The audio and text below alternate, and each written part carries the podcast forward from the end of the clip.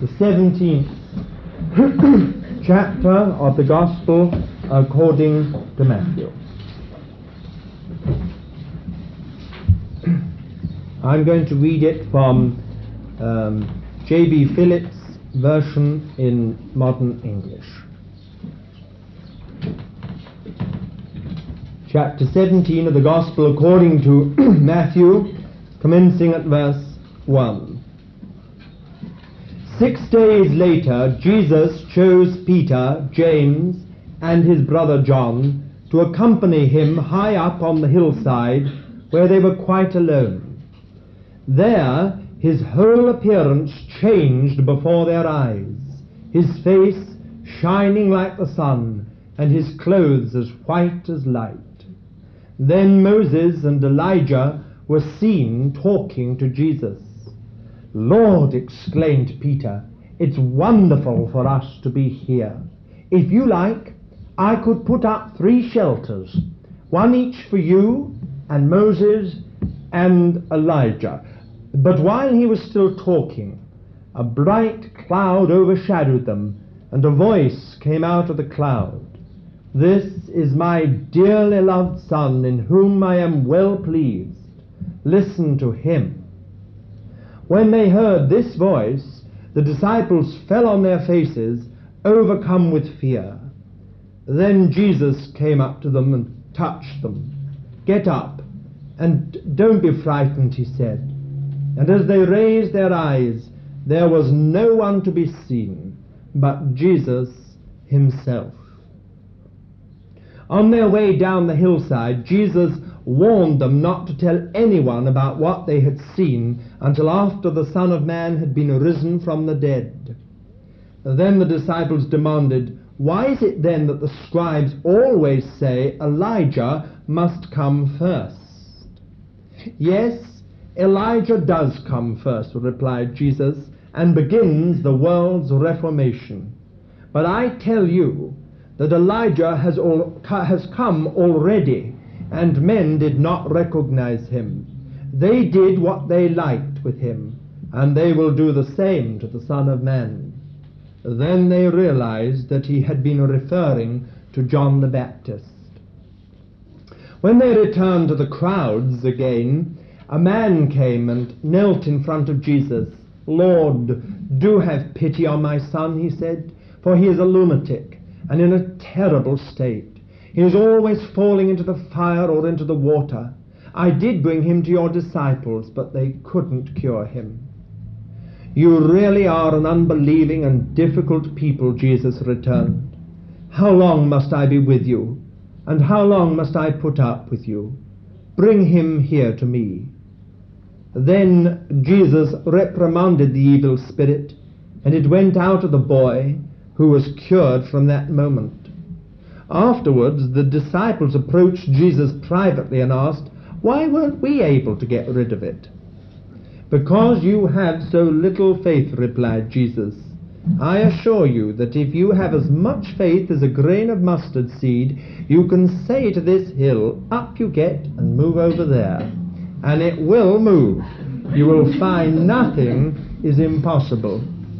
As they went about together in Galilee, Jesus told them, The Son of Man is going to be handed over to the power of men, and they will kill him. And on the third day he will be raised to life again. This greatly distressed the disciples. Then when they arrived at Capernaum, the temple tax collectors came up and said to Peter, Your master doesn't pay temple tax, we presume. Oh, yes, he does, replied Peter. Later, when he went into the house, Jesus anticipated what he was going to say. What do you think, Simon? he said. Whom do the kings of this world get their rates and taxes from? Their own people or from others? From others, replied Peter. Then the family is exempt, Jesus told him. Yet we don't want to give offense to these people. So go down to the lake and throw in your hook. Take the first fish that bites, open his mouth, and you'll find a coin. Take that and give it to them for both of us. Now, this evening, we come to the third uh, subheading of this third main division of the Gospel according to Matthew. I'm going to take an evening again on this one chapter. Um, I'm not going to apologize for it because, in actual fact, these last three uh, evenings, when we have dealt with these three subheadings, have, I believe, been um, really quite important. We are at the heart of the Gospel according to Matthew. So I won't um, uh, sort of say how sorry I am that we're going to spend an evening on this um, one chapter. I believe it's perhaps a chapter that, or an event that we tend to overlook and do not really often see its true and real significance. So, this evening we come to this chapter 17, uh, which we have entitled, obviously, The Transfiguration of Christ. It is in this main, uh, this third main division of Matthew, the realization of the kingdom to be through Calvary.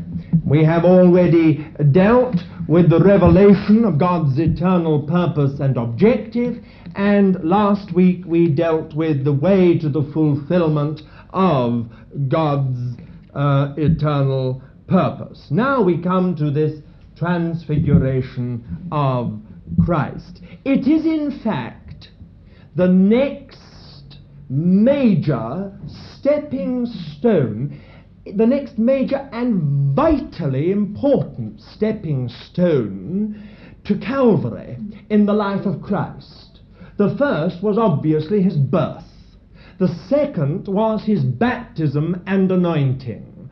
The third was his temptation. The fourth is his transfiguration.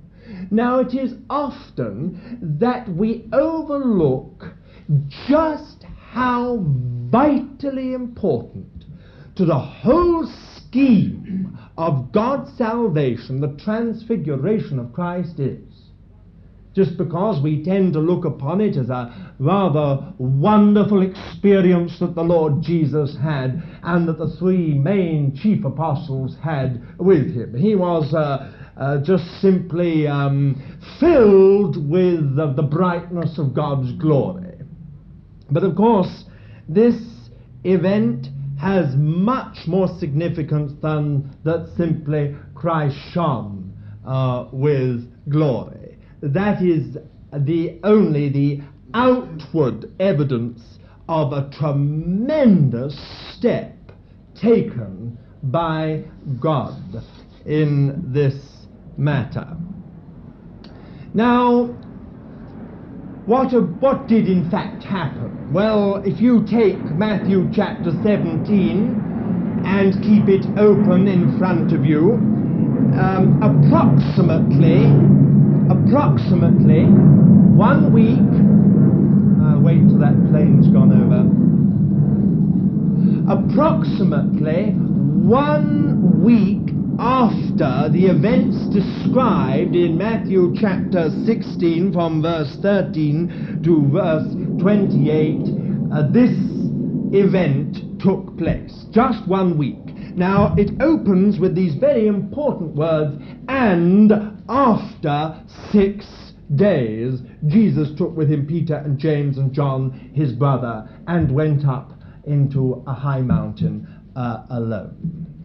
Uh, now, we often overlook the connection um, of the Transfiguration with the events of those verses in chapter 16.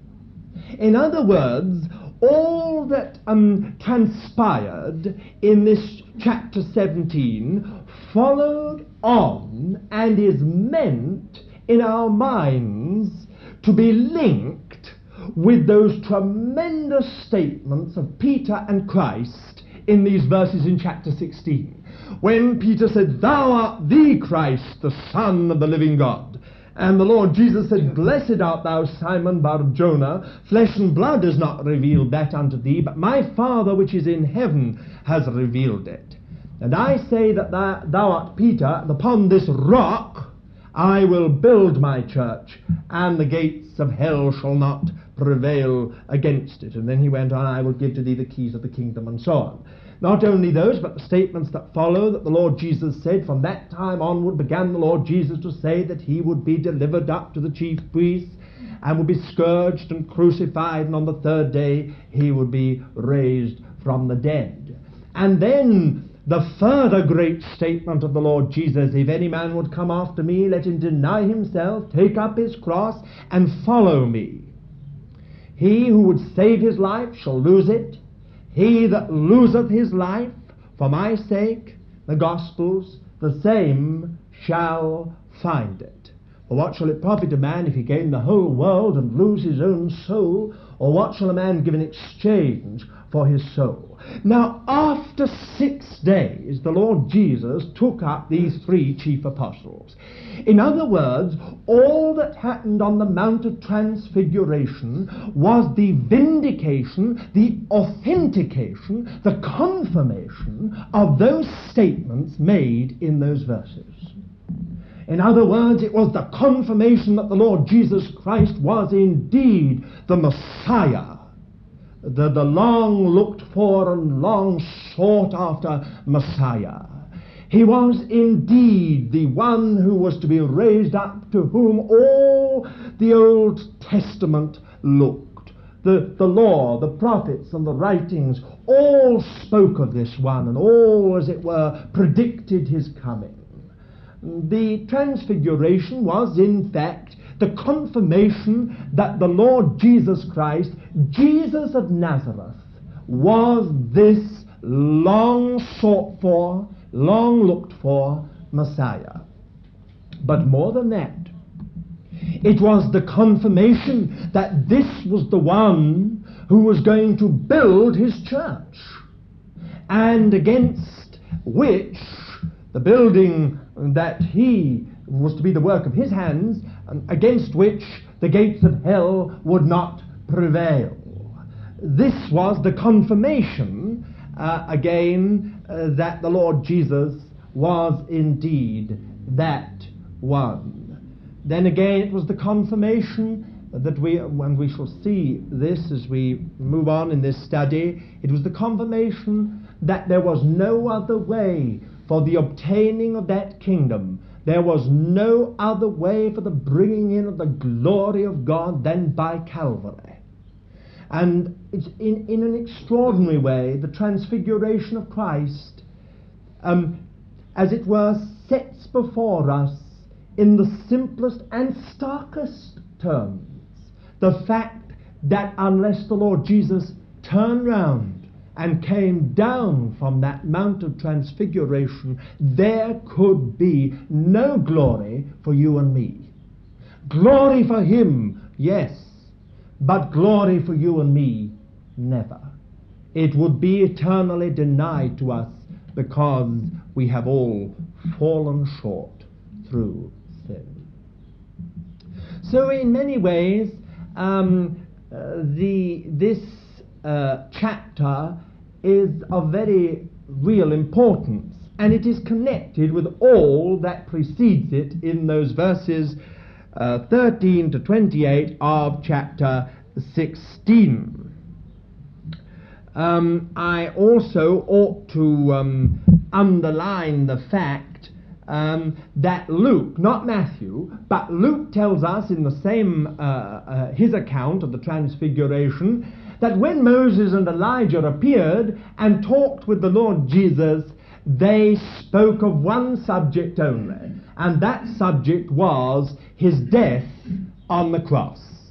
That was the subject which occupied uh, them uh, in their conversation there, which is also, I think, uh, very important. It all goes back to this previous chapter. You see, it was the confirmation of the fact that the kingdom could only be realized through Calvary. Moses and Elijah, the two greatest figures in the Old Testament, both saw the point clearly. And when they appeared and talked with the Lord Jesus Christ, they were, their whole conversation was filled with this central uh, topic the death of the Lord Jesus Christ upon the cross. I think you all know that the Greek word that is used by Luke for decease or death is the word exodus. And it's a, a wonderfully um, descriptive and illustrative word. They spoke, Moses and Elijah spake with him of his exodus, which he was to accomplish at Jerusalem. What a wonderful thing that is when you think of it. It, it gathers up the whole Old Testament in one word the Exodus.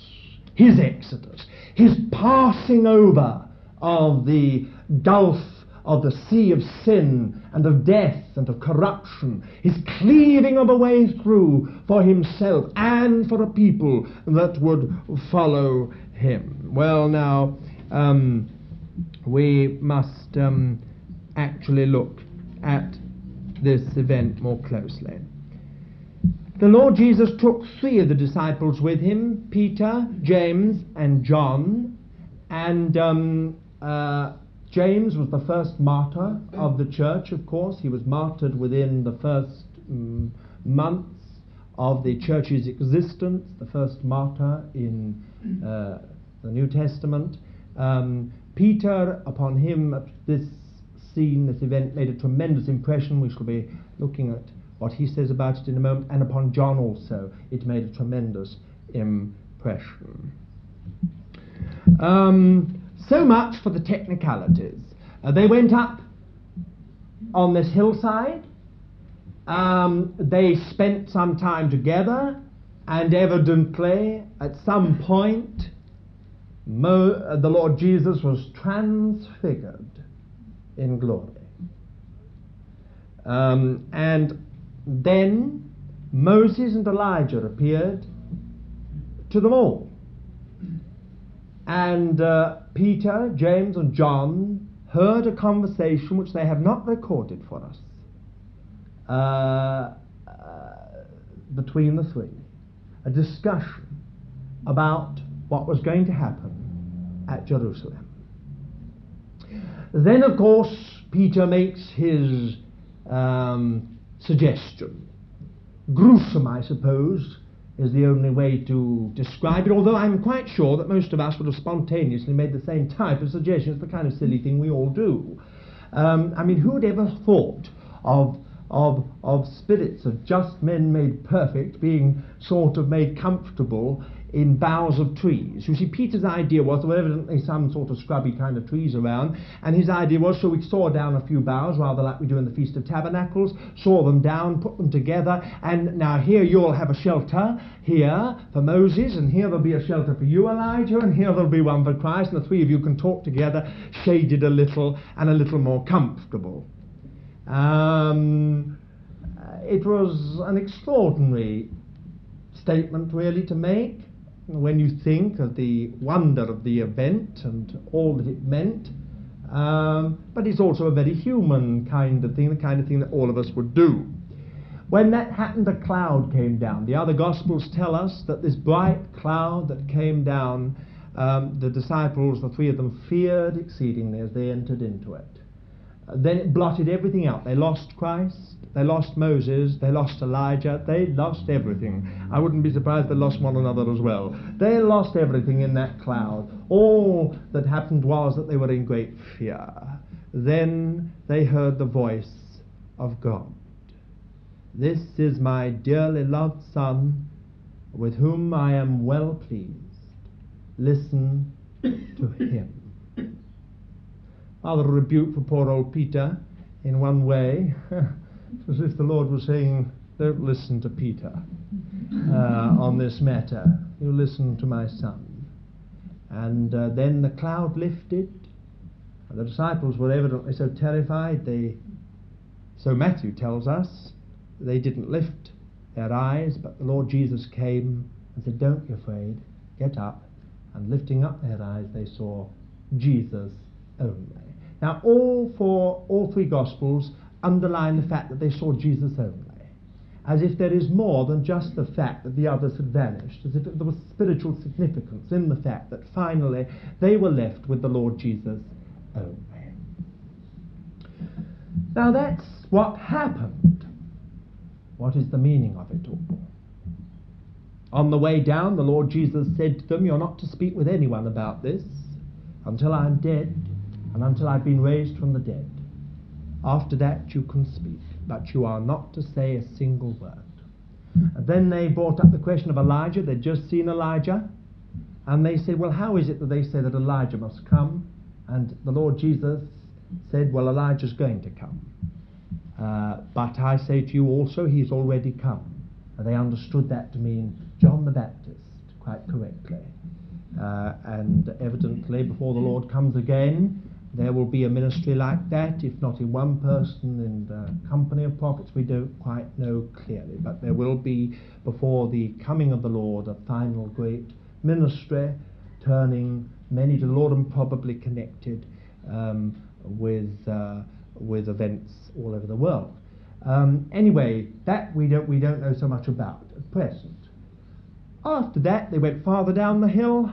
They came to a crowd, and then, of course, if there was any scene farther removed from glory, here it was.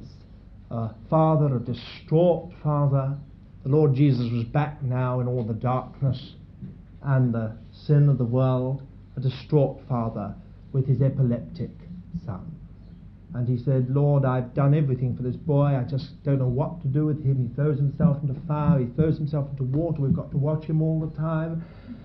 We're bound to him hand and foot. We, we, I did take him. Now, this is a point that doesn't come out in your authorized version, but it does in Phillips'. I did take him to your disciples, but they couldn't cure him.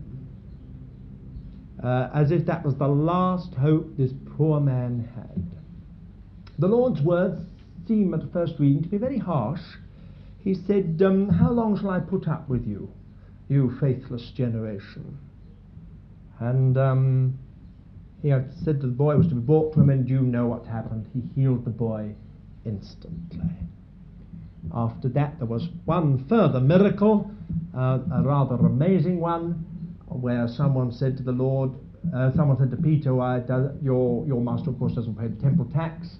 And Peter said very quickly he did, but he wasn't quite sure, and went straight back. And when he got to the door, the Lord said to him, brought the matter up himself, and um, Peter went down evidently to the sea, uh, threw in his fishing line, caught a fish, drew him in, opened his mouth, took out the shekel, and paid the tax. a most wonderful way of paying taxes. anyway, it was a it was a miracle in its own way, as great as the other miracle. Now, there, that, that's what happens in this chapter. Now, what really is the meaning of it all? Why was the Lord transfigured in glory? Why did he only take three of the apostles with him? It's an extraordinary thing. He took these three, Peter, James, and John, again and again into the inner sanctum. You remember when uh, I think it was Jairus' daughter was raised, he shut everyone else out and only took in Peter, James, and John. In the Garden of Gethsemane, the others remained a little further away. He took Peter, James, and John with him further, and then he went forward a little and prayed. Now, what does the word transfigure mean? What does it actually mean? Well, the word at means uh, to change into another form. It's as simple as that, just to change into another form. Uh, the same person, but somehow changed. Uh, metamorphosis is the word we, uh, we get from the exact uh, word used here.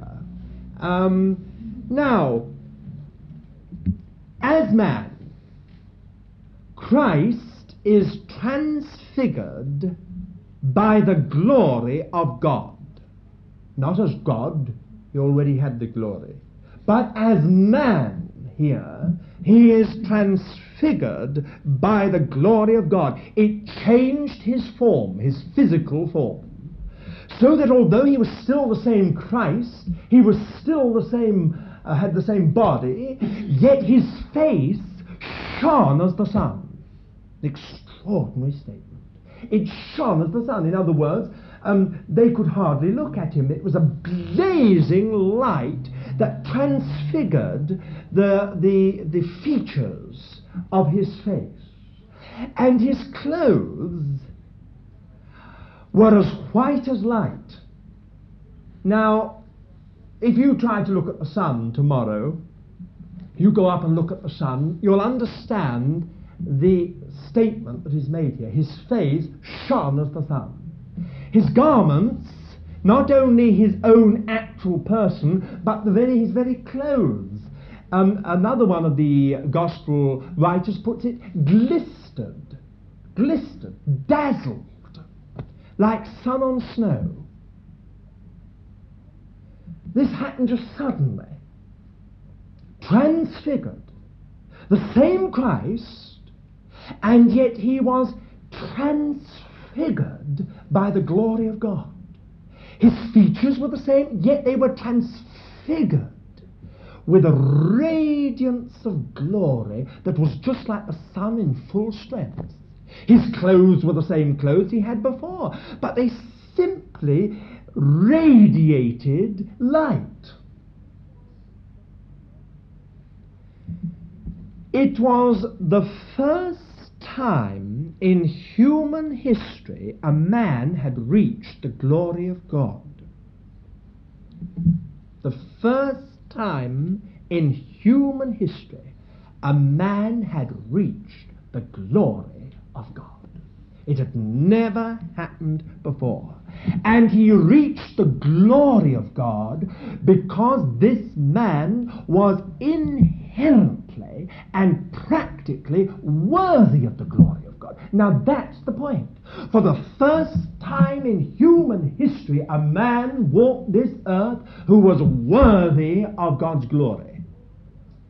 God could no more withhold his glory from that man than be a liar. That man was worthy of the glory of God. He necessitated the giving of God, God's glory to him. That had never happened before. Enoch walked with God. He was not, for God took him, but he was still a sinner. Moses saw God almost as it were face to face, and his face shone for one day. but Moses was also a sinner, like you and me. He was not allowed to go over into the promised land. Elijah was a man who saw the glory of God. He was caught up in a whirlwind into heaven, but he was a sinner.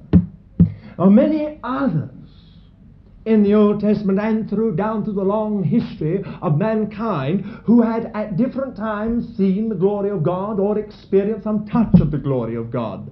But this was the first time that a man as it were, was worthy, inherently worthy of God's glory.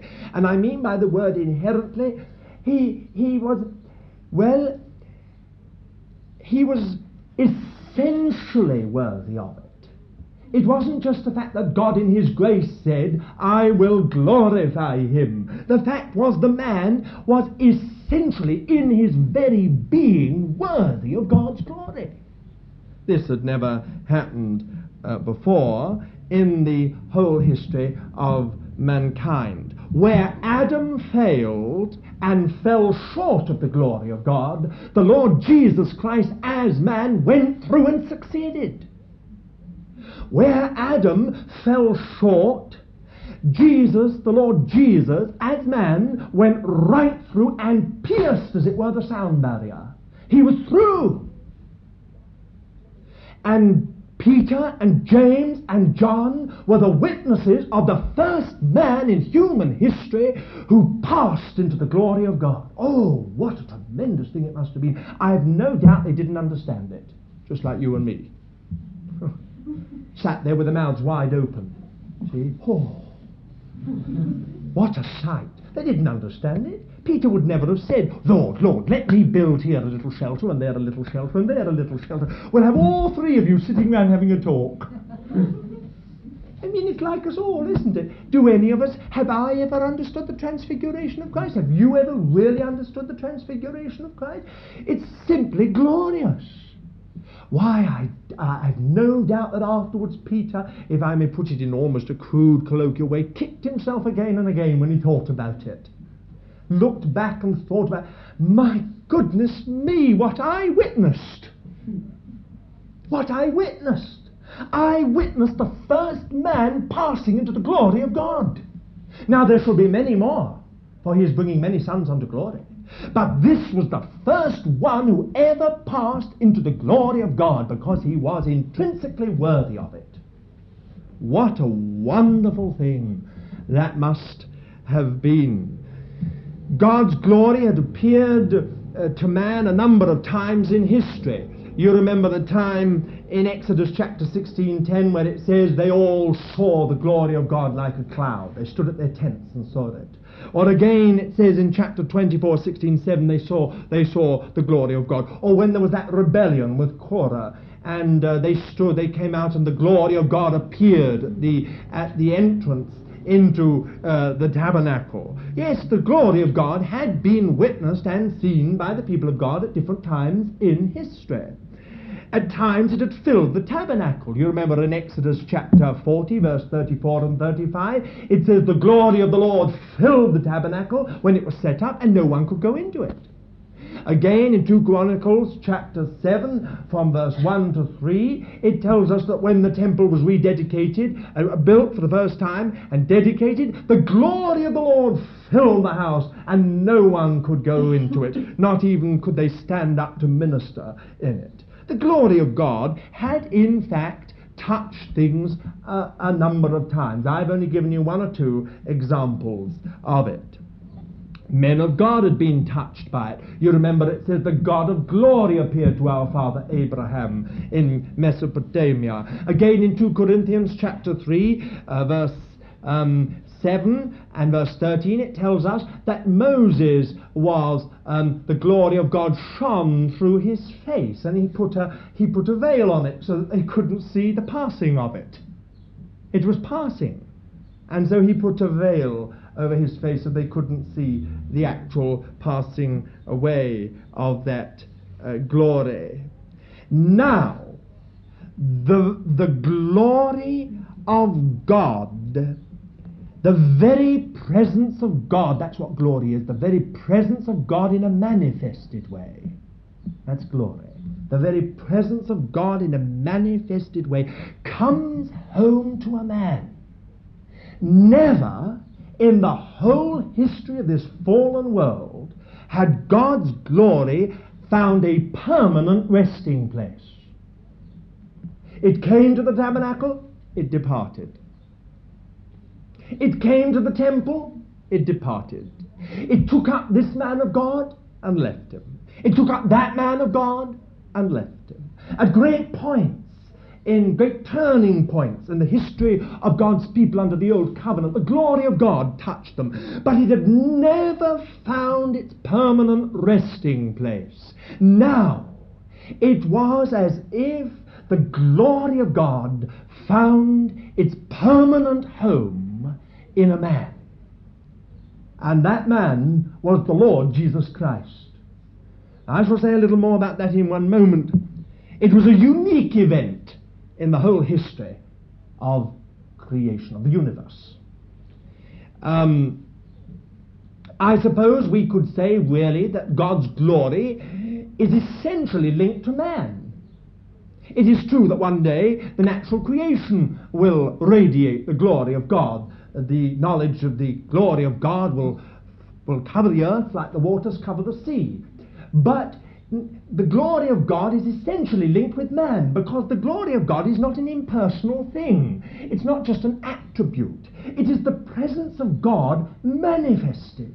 It is the very being of God, if you like, manifested. And God made us that he might dwell in us. And the idea of glory is that it comes when God finds his rest and his satisfaction in man. He couldn't. So there was no glory. But when the Lord Jesus was the first man to break through the spiritual sound barrier, as it were, and go right through into the glory of God, the glory of God found its resting place, its permanent resting place. It came home and dwells in him, and then all those who shall be saved through his work on the cross. Now, in this radiant outshining of God's glory in Christ, we see the glory of his person and his character. It, you must not just think that this glory is, is something that is a, a, a thing. It is linked with the person and the character and the life, the nature um, of the person. Now, it is, as it were, the moral glory of the Lord Jesus. It's not reflected glory, it's inherent glory, if you can understand the difference. Not reflected glory, it's inherent glory. And um, it, is, it is that kind of nature and life and character which we see in the Lord Jesus Christ, which of necessity reaches the glory. Now that's why the Bible says, Christ in you, the hope of glory. I got no hope of glory, believe you me, and you know it. and you have no hope of glory, and believe you me, I know it. but I can tell you this, I can tell you this, that if Christ comes into us by the Spirit of God, there is a hope of glory.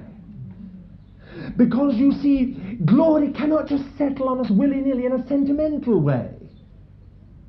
There has to be a character. There has to be a nature. There has to be a life. There has to be a constitution, if you like. We see it all in the person of the Lord Jesus Christ.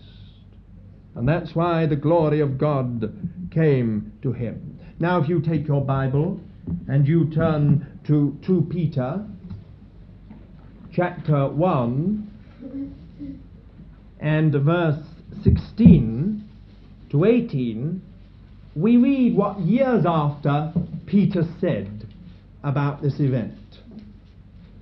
For we did not follow cunningly devised fables when we made known unto you the power and the coming of our Lord Jesus Christ, but we were eyewitnesses of his majesty. Eyewitnesses of his majesty. For he received from God the Father honor and glory when there was borne such a voice to him by the majestic glory. This is my beloved Son in whom I am well pleased. And this voice we ourselves heard borne out of heaven when we were with him in the holy mount. Now, isn't that wonderful?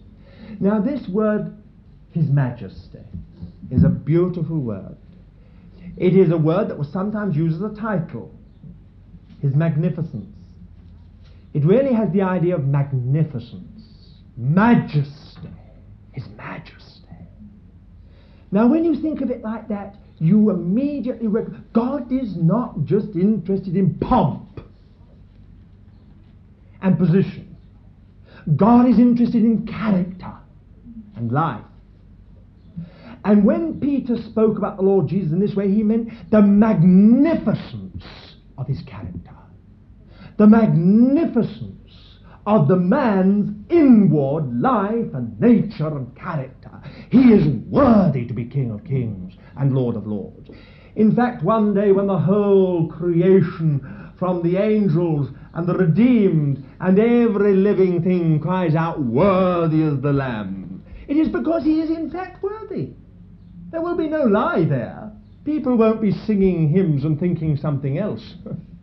sort of saying little things and really thinking in their heart, I don't really think he is. You know? Kind of thing is, well, he's king or she's queen, but I, I think there were some things she could, he or she could smarten up on. But every single one will say from the heart, he is worthy because he is worthy. And because everyone will recognize in heaven and on earth and beneath the earth, they will recognize that the Lord Jesus Christ is worthy. Well, uh, it's rather wonderful that Peter describes this scene as his majesty, his magnificence. John, in John chapter 1 and verse 14, is writing his gospel. And in uh, verse 14, he, he, he, he puts this And the Word became flesh and dwelt among us. And then all of a sudden he breaks off and he puts something in brackets. Listen. And we beheld his glory, glory as of the only begotten of the Father. Then he closes the bracket and goes on, full of grace and truth. the, the sentence really runs like this The Word became flesh and dwelt among us, full of grace and truth. But John broke off and said, And we beheld his glory, glory as of the only begotten of the Father. In other words, John said this was the kind of glory that belonged to a dif- that belongs to a different race of man. An altogether different race. Someone begotten of the Father. It doesn't belong to us. It is not within our sphere or within our realm. We catch also, I think, in the transfiguration of Christ, a glimpse of what God intended for man. You see, I, I mentioned this earlier. When you look at the transfiguration of Christ, there, there is a sense in which you are looking at what God wanted for you and me originally. It is what He intended for Adam and for Eve and for the whole human race. To be transfigured in glory. In other words, if we were to be hypothetical, speculative for a while, we could imagine to ourselves, supposing um, Adam and Eve had never fallen, supposing sin had never come into the world, supposing when they were tempted, Eve had said no, and Adam had said no, and the door had been shut, and instead they'd gone to the tree of life and taken of the tree of life. In other words, they'd received Christ, they'd received the eternal life of God in Christ.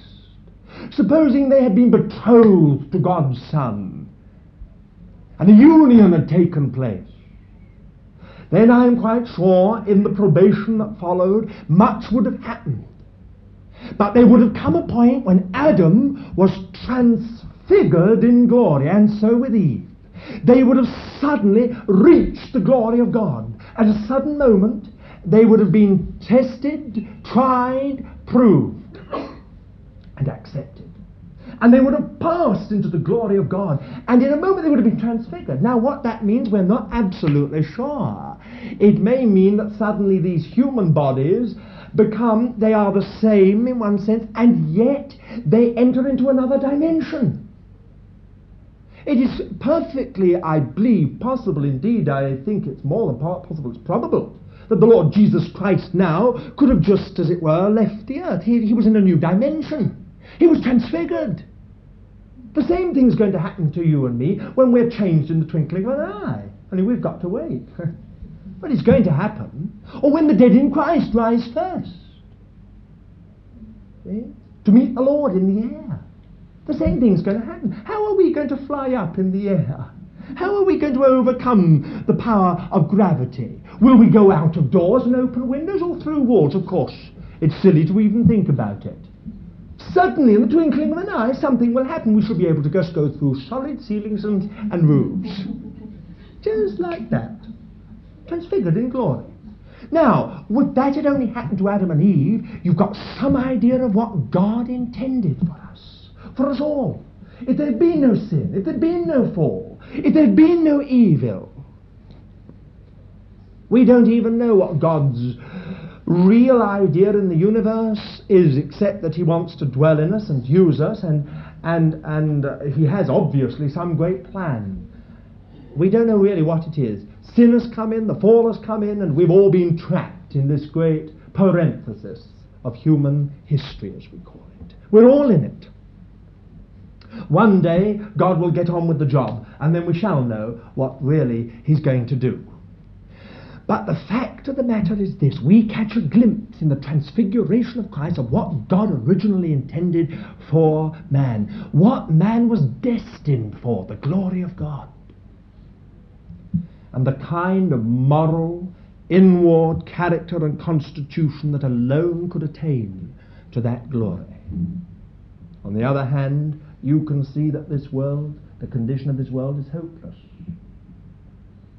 We have a constitution naturally and a character that even when it's at its most noble is impossible of, a, of, of attaining to the glory of God.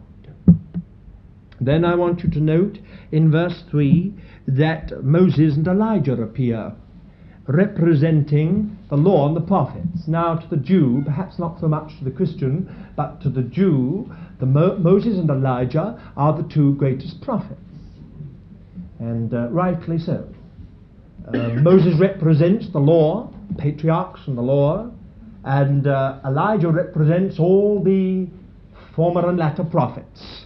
And so these two men stand out, uh, uh, um, as it were, as the representatives symbolizing the whole Old Covenant and everything that happened in it, all its prophecies, all its predictions, all its types, all its ceremonies, all its hope, its aspiration after the eternal glory of God. The Apostle Paul put it like this those who seek for glory and honour and incorruption. Uh, these two men symbolize that whole history and much more. I believe that they symbolize more they symbolize for us the deep and often subconscious yearning and longing for the glory of God. Now, in all true children, there is a yearning for the uh, all true children of God. There is a yearning for the glory of God. You may not have yet even defined it in your own spiritual being. But if you've been born of the Spirit of God, if so be that the Spirit of Christ dwells in you, there is within you already a travail that will not end, even if you know it only faintly. There is within you a travail that will not end until it is found in the glory of God. There is within all us Christians, all the people of God, a deep longing. Sometimes we don't know, we don't even know why. You see, some people are looking for an experience that will deliver them from all sense of travail, of all sense of frustration. But there is a right kind of frustration. Now, there is a wrong kind of frustration too. and that's not what God wants. He doesn't want us to be joyless miseries. You know. But He does want us to be people who understand that to the end of time there is some kind of frustration in this life down here.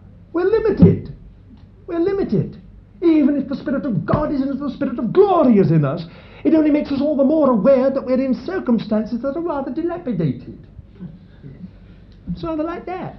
Kings and queens living in rather dilapidated circumstances. A ruined world fallen world, a perverted world. We're surrounded with it on every side. We've got sin in our members to the end of our days. That doesn't mean we can get, we should just give in to it, but it's there to remind us.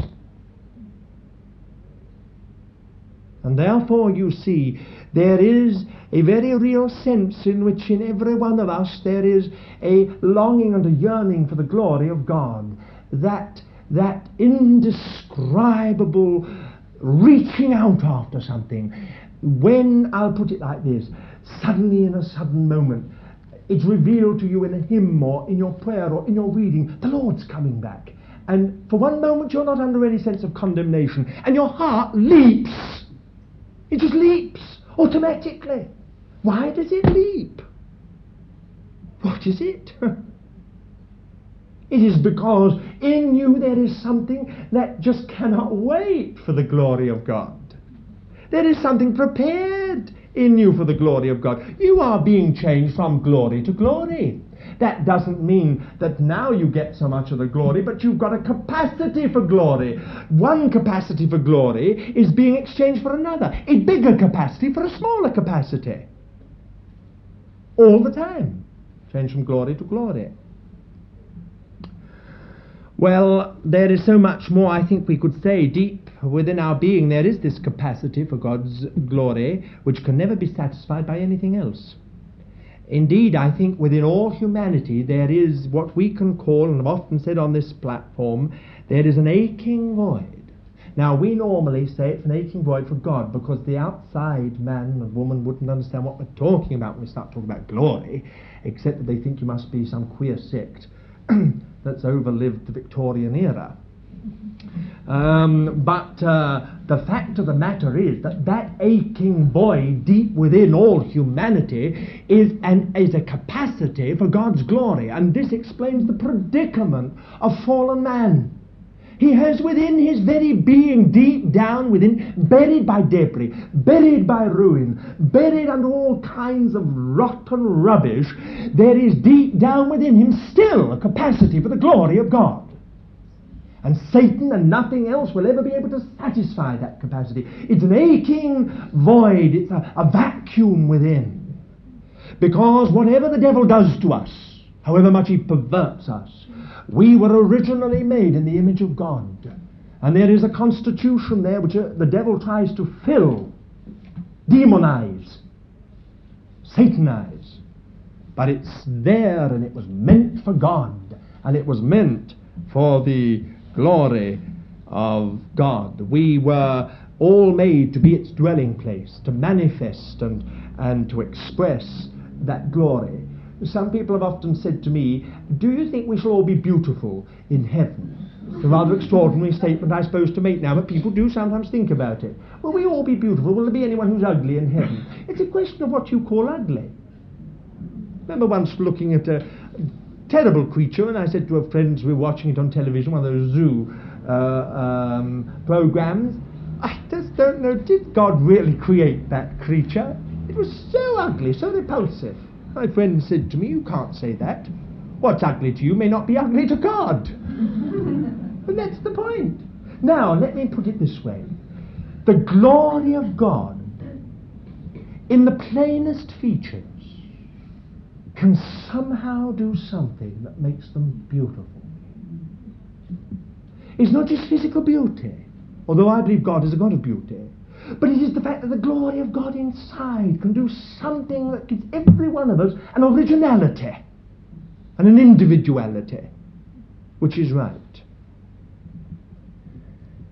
We are meant to manifest and express this glory, but sin robbed us of the glory, enslaving us to the evil one and perverting our very constitution.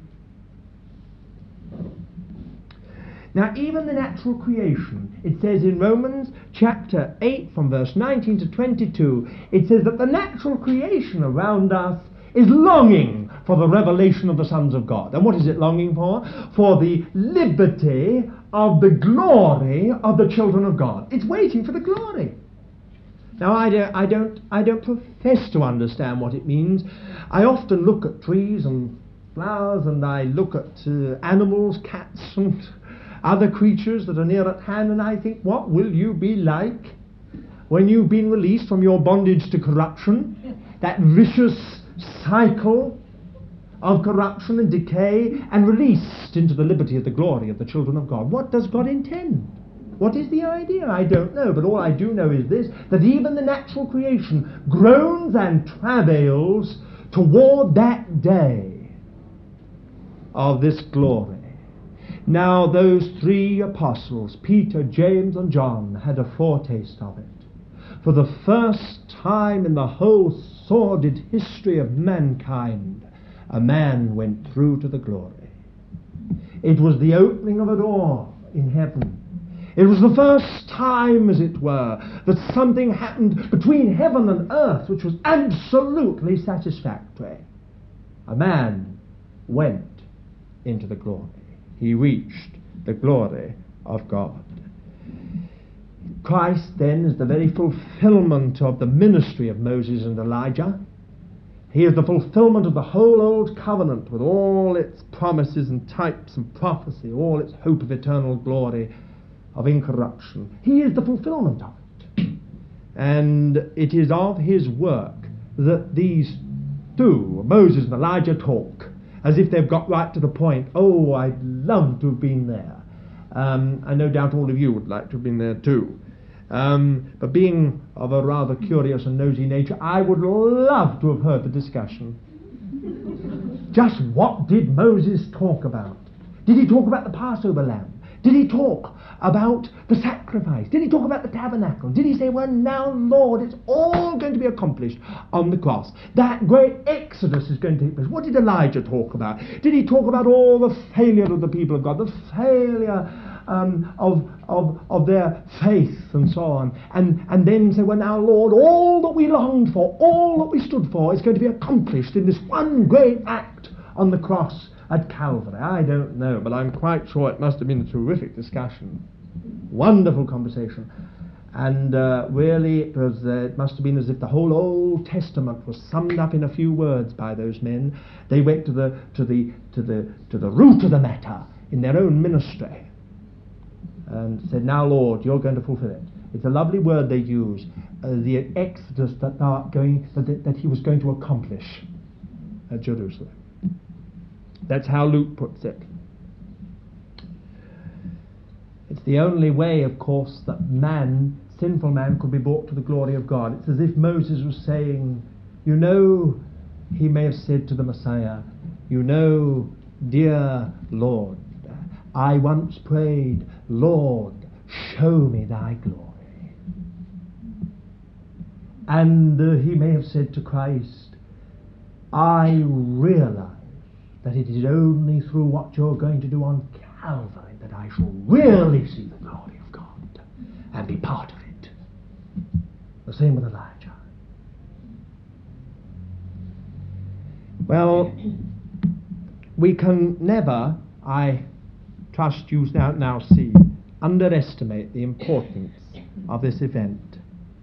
Uh, for the second time, God's voice is heard. The first time was at his baptism and anointing.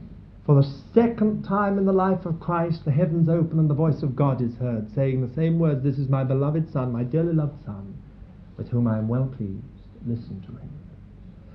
The last time that voice was to be heard was the end of his public ministry, just on the eve of the last week of his life, when the Greeks came to him and said, We would see Jesus.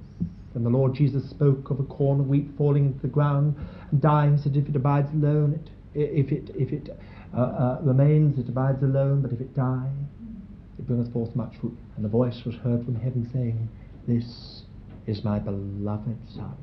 Isn't it interesting? The second time the voice was heard, it proclaims God's complete satisfaction. Christ has been tried, he's been proved, and he's been accepted. He is not merely sinless but perfect. He has attained to the glory. Now, just like the priest under the old covenant, if you were going to offer a lamb, you took him the lamb to the priest and he inspected it. He went over the whole thing, he, he lifted up its fur, he looked behind its ears, he looked into its mouth, he looked at its eyes, he looked all over the sheep, and then he stamped it and passed it. Not only without blemish, but perfect. This lamb ca- can be sacrificed.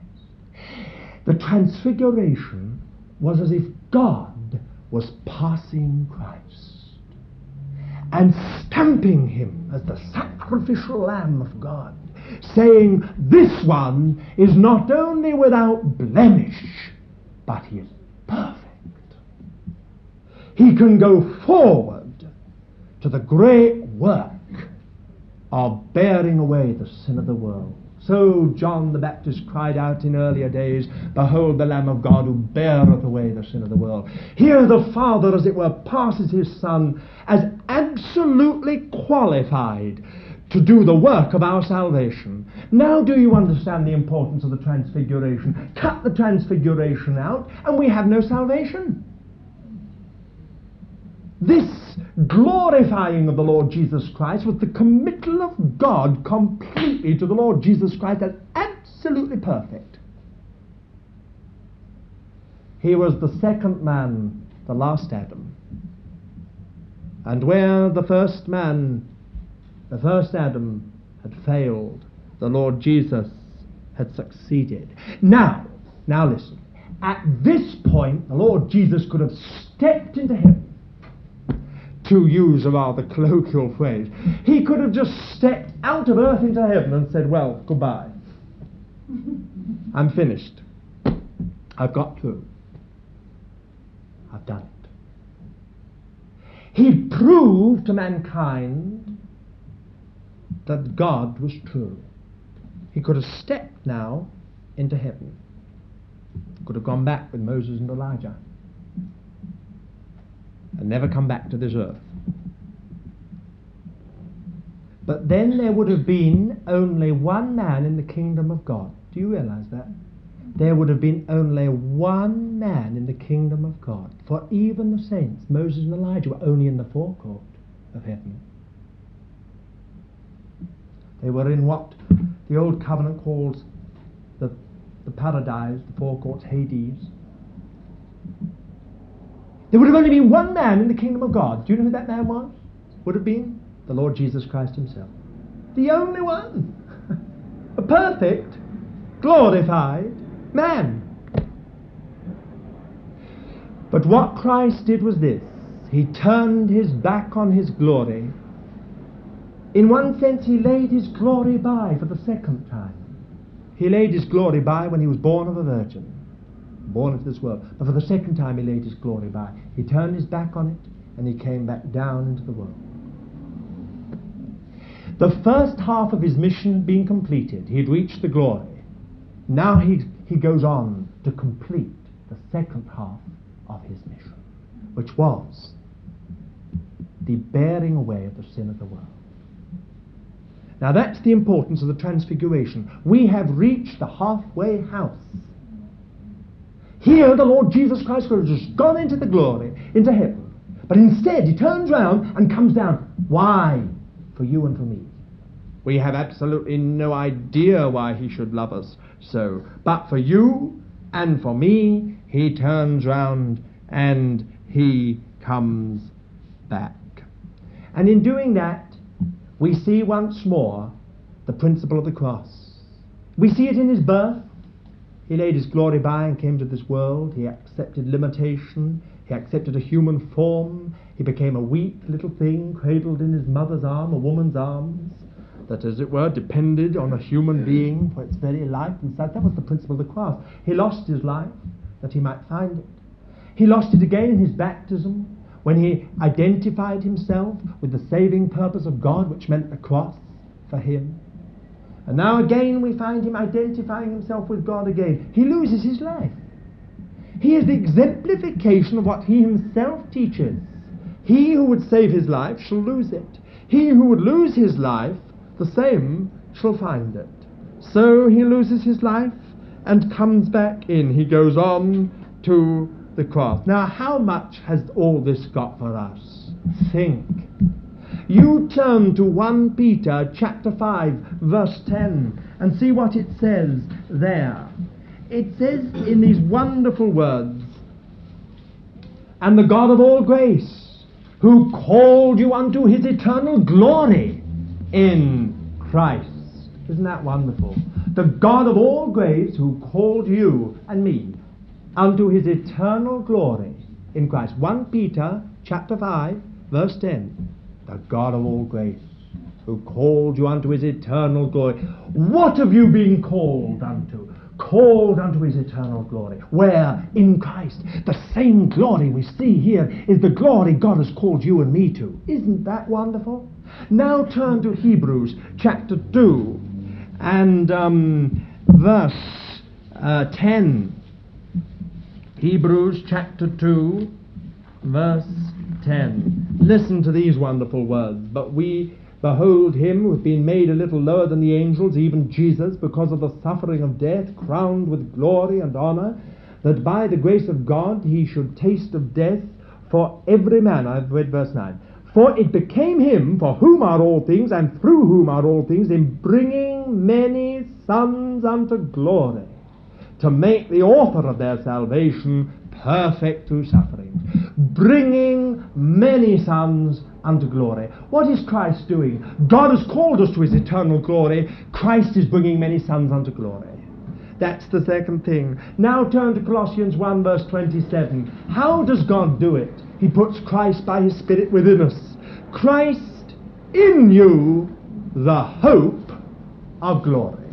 The hope of glory. Not Christ for you, not Christ with you, but Christ in you, the hope of glory. And the one last scripture I'll give you in this matter is in Revelation chapter 21, verse, from verse 9 to 11, where we have the promise that one day we shall all be transfigured in glory, where it says, We behold the bride, the wife of the Lamb, and it says, It's the new city. I beheld the, the, the, the new Jerusalem, the city of God, coming down out of heaven, having the glory of God. And if you read that wonderful description, it's just like the Lord Jesus Christ. The city shines as the sun. It's as white as light. There is no. The, the, Lamb is the lamp. God is the light. It, it is a brilliant radiance of God's glory. That's all. That's all you can say. What is that? That's transfiguration. One day you're all going to be transfigured. Think of it. Every one of us in this room. If you've been born of the Spirit of God, you're going to be transfigured. Well, put up with those little aches and pains and those circumstances that weary you. Uh, and not say put up with them if the Lord would touch them and get rid of them for you here and now through your through faith. But believe me, what's it all worry, this light affliction which is but for a moment, which works for us an exceeding and eternal weight of glory. An exceeding and eternal way to glory. Light affliction. Light affliction. Well, you don't feel it's light affliction now, especially if you look at the things which are seen. But if you look at the things which are not seen, then it's an eternal and exceeding uh, weight of glory. Think of it. Well, now we must finish this chapter. What does remain in the rest of this chapter? It's no coincidence that following this event, we have the reiteration three times in verse 9, verse 12, and verse 22 and 23 that the way to the realization of God's kingdom is Calvary. In the first few verses, from verse 9 to verse um, 13, it is about Elijah. We have mentioned that already. Just about Elijah. But it doesn't matter whether it's John the Baptist or whether it's the Lord Jesus Christ. The way to the realization of the kingdom is through the cross. It is through suffering. There is no other way. It is through the cross. And then again we have it in verse 22 and 23 after this event, this story of the epileptic son. And uh, again we are told that the realization of the kingdom can only be through Calvary. Calvary. Now we have here the story of the epileptic boy. It is not a coincidence one moment you have on the mountain top the most wonderful scenes of glory. The next moment you're taken down into the deep, a, a dark valley, and you have a scene which is anything but glory. It's as far from glory as one can imagine. A lad that's mad. Well, he's not just mad, he's epileptic. I think that's even worse sometimes. It's as if someone perfectly normal suddenly just goes berserk. What can you do? The father can't do anything. The family can't do anything. No one knows what to do. I think that in this story you have symbolized for us the world in all its hopelessness and helplessness. If Christ had gone into the glory, if he'd stepped, if he had stepped into heaven at this point, there would be no hope. No hope for anyone. But he turned round and he came down, and the first case he met was this epileptic boy. Now, why the Lord was so harsh with them, with the father and with the others, is interesting. Isn't it because perhaps There is something in the way the Father speaks as if he's just going from one to the other, waiting for some kind of magical power to be exercised. He says, I did take him to your disciples, but they couldn't do anything. And the Lord Jesus said, Oh, how long, his own words are here, oh, faithless and perverse generation. Now, he doesn't say, oh, faithless and perverse disciples, but oh, faithless and perverse generation, how long am I to be with you? How long shall I put up with you? It was as if he was saying, if only you yourself had the faith, don't just pass it on to others, you yourself. He goes on to say later to the disciples when they came to him privately, because they were more to blame than the Father, they said, We couldn't do it. Why couldn't we do it? They asked him privately. And he said to them, Because of your little faith. Now, it is a very interesting thing that he says, Because of your little faith, and then says, But if you have faith as a grain of mustard seed, now that's very small. So what did he mean? Because of your little faith, then he says, If you have faith as a grain of mustard seed, which is very little indeed, you shall say to this mountain, Be thou removed, and it shall be. And nothing shall be impossible to you. It seems to me quite clear that the Lord was saying, it's not the amount of faith, but it's how we exercise, the amount we exercise our faith that matters. Isn't the operative word, if you shall say to this mountain? If you shall say to this mountain, as you burn your boats. You say. Faith is not that thing which says, now then, all shut up, we'll wait and see. we'll wait and see. see. Don't burn our boats. Oh, we've known that over this house, have we not, in bricks and mortar, again and again and again. If we just waited to see, we would still be here, uh, with not a thing done. But it's only because we've, we've said, the Lord has said, forward. And we go forward. God meets the need. It's the same in other things. First, to know the mind of God, that's the secret to know the will of God in different matters, and then go forward and exercise faith, because faith flows from the author of our faith, author and perfecter of our faith. And the key to all these situations is to know the mind of the Lord. Not to just have some system that we just foist on the Lord, but the sovereignty of God in different situations, to know his mind. Then go forward. And I'm sorry that in the revised versions and the new versions, they've cut out that little scripture at the very end of that which says, and this kind comes not forth uh, except by prayer and fasting. Because uh, it is, I'm sure, goes to the key of the matter, that we can't just see the Lord work in very difficult situations without some cost to ourselves. Faith is not just an easy thing. Well, I think we must end there.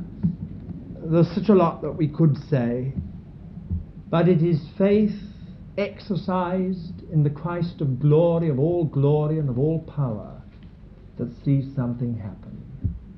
Now, just note that there, this section ends with an altogether different kind of miracle, which seems so far removed, about temple taxes, taxation. In, well, we would call it today income tax. And uh, in those days it went for the keeping up of the administration, which of the country was mostly religious. And they had to pay tax. And um, the Lord said to Peter, Well, we haven't got anything, we're living by faith, just go down to the water, um, throw out your fishing line, sling your fishing line, and and then the first fish that comes, take it. Now, now just think of the faith that had to be exercised. Have you ever thought of it? I mean, first of all, Peter would have said, well, what a silly thing to do. Well, Lord, I mean, if you're going to give us a, a, a coin in a fish's mouth, surely you could say, Lord, d- just appear here. Or let some creature come to the door with it in its mouth or something. Why have to go down to the sea? Second thing is this. Isn't it interesting? The Lord said the first fish. I've often wondered what size fish was it? no, really. Why did the Lord say the first fish? Pull it in. It's as if um, um, uh, he was saying, now, I mean, there must have been some reason for it. Could it have been that uh, Peter would see some little tiny fish and think, well, that's not it? Can't be that one. You see, somewhere behind it there is a principle. It goes back to what the mother of the Lord said to the servants once whatsoever he saith, do it. Whatsoever he saith, do it. This is the key to everything. It's not what you believe or you conceive to be right or the way, but what he says. You must always set above everything the sovereignty of God himself. His interpretation of the way, his interpretation of circumstances, his interpretation um, of uh, what is happening. They went, Peter went down, he threw his line in, he caught whatever size fish it was, he pulled it in, he opened its mouth, and there was a shekel. A shekel, you know, is not a small amount of money, by the way. It was something. And the Lord said, That will pay my tax and yours. My tax and yours. Well, you see, sometimes we forget that uh, the evidence of the Lord's presence is not just in one kind of a miracle, but in all kinds. And here you've got the confirmation and the authentication once again of the Lord's ministry. He comes down from the Mount of Glory back into this world.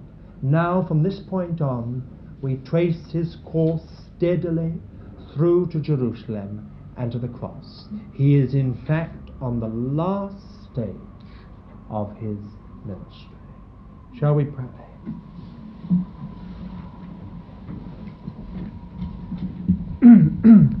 Dear Lord, if there is one thing that all of us would want more than anything else, it is to see thy glory.